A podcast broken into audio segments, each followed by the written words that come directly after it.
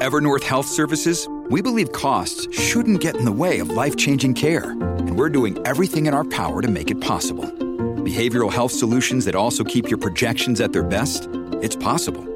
Pharmacy benefits that benefit your bottom line? It's possible. Complex specialty care that cares about your ROI? It's possible. Because we're already doing it. All while saving businesses billions. That's Wonder made possible. Learn more at evernorth.com/wonder. Welcome to the Sharkpreneur podcast with Kevin Harrington and Seth Green.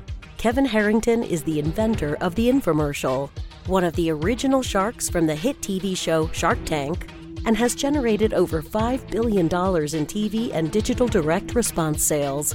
Seth Green is the world's first trusted authority on cutting edge direct response marketing, a best selling author, and the only three time Marketer of the Year nominee.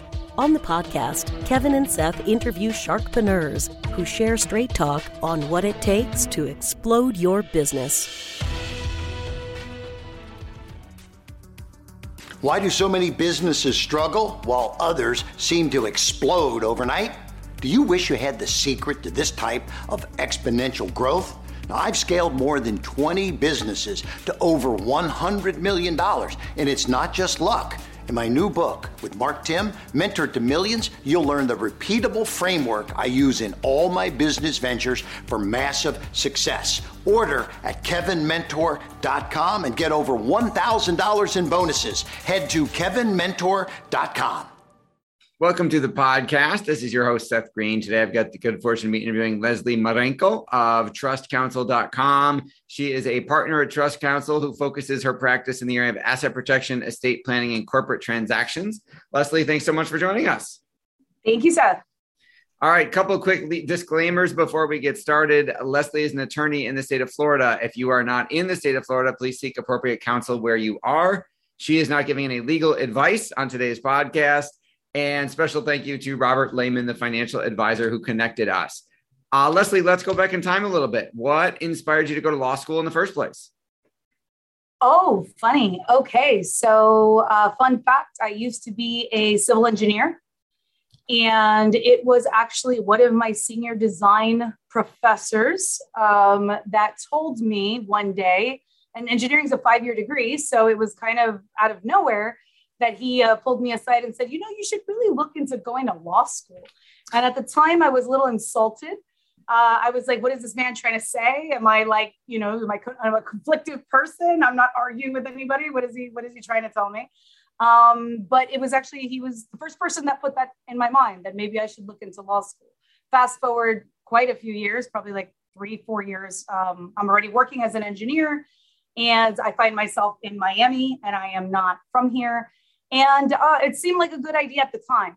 What can I tell you? You know, something you do when you're young.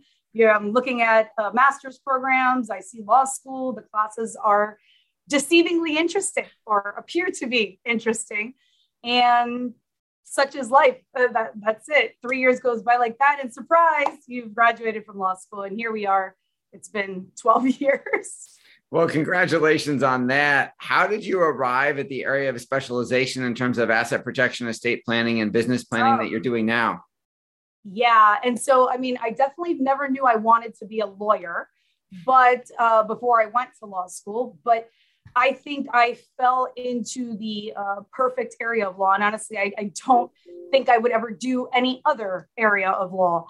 Um, it was that's usually just a product of uh, the first place you start working at. They probably do a few different practice areas. And uh, the first place I worked at was a mid-sized firm, and this was one of those practice areas. My, one of my first partners, when I opened my law firm now, which is Trust Counsel, um, once told me there are only two types of estate planning lawyers: the ones that really like the people aspect, the family, the dynamics, getting to know them, and the ones that really like the structuring aspect. And believe it or not, I am definitely the latter. Um, I think I gravitate towards the linearity of structuring, and that is what happens essentially when you do estate planning. You are restructuring assets, whether that's for the purposes of true succession or because we're doing some tax planning or we're doing some asset protection planning. It's like a big puzzle. And you've got to figure out where these pieces go. And a lot of times you need to transfer those pieces to where they go. Um, and I think my brain automatically works that way. And so it's a fantastic area of law for someone like me. That is awesome. That makes total sense. So, who is an ideal client for you?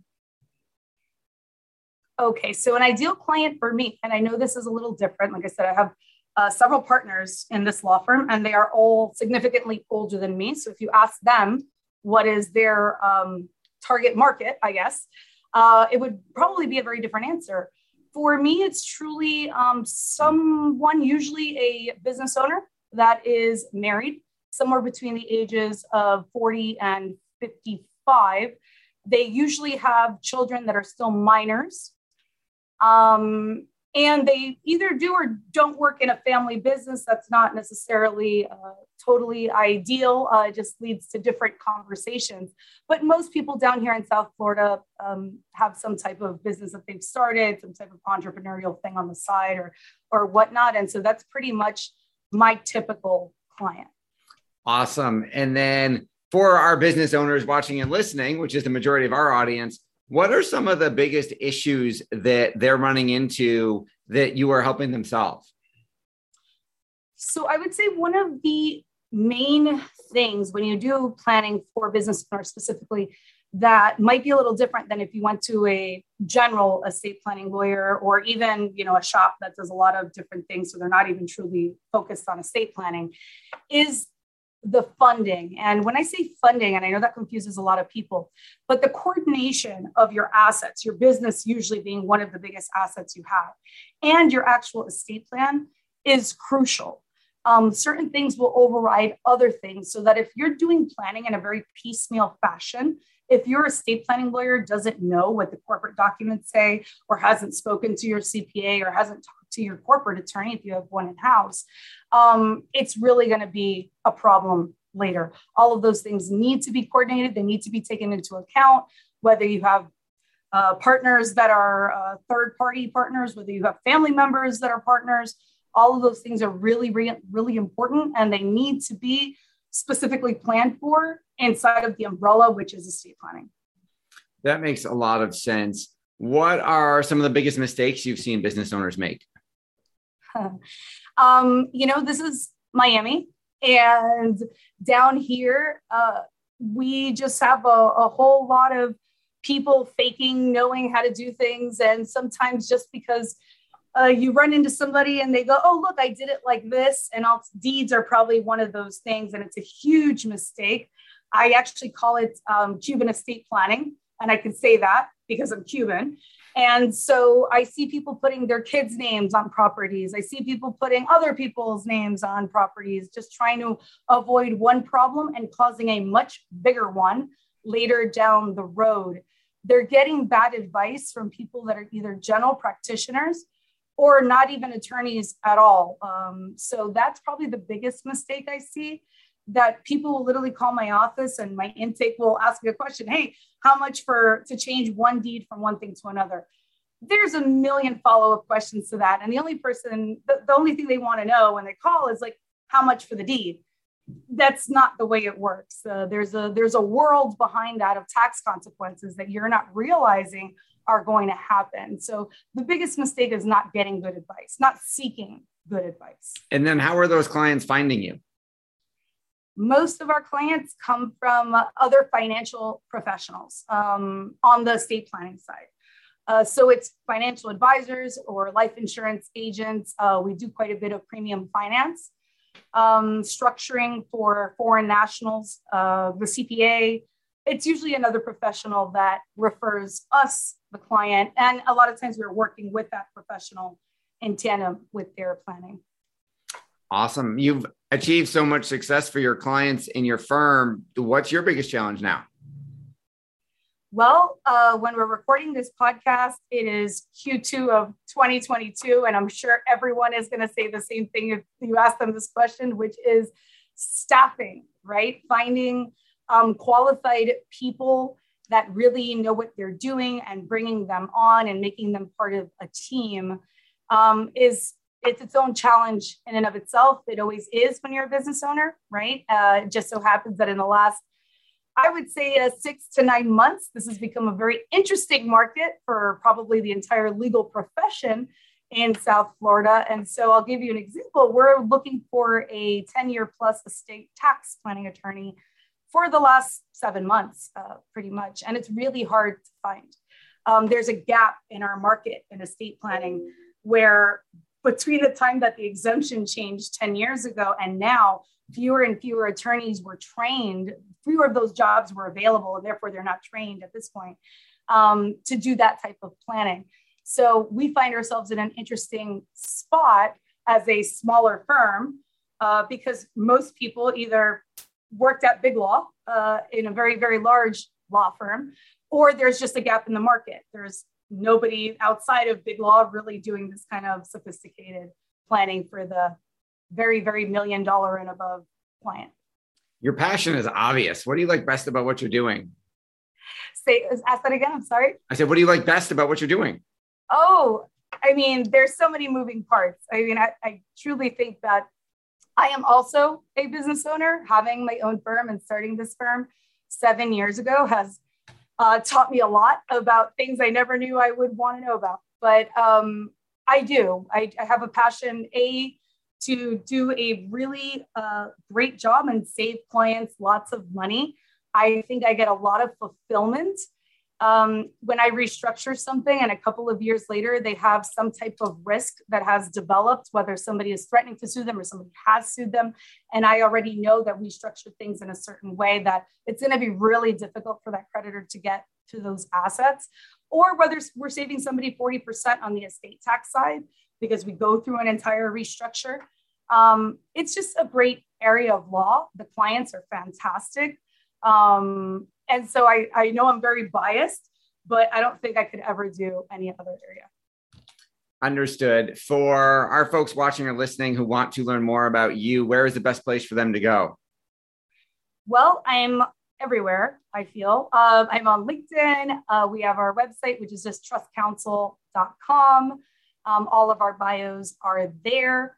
Um, my email is my last name, Marenko at trustcounsel.com. We put out a newsletter every uh, couple of weeks that is usually like very celebrity based uh, estate planning type topics, right? That newsletter has grown incredibly in the last seven years.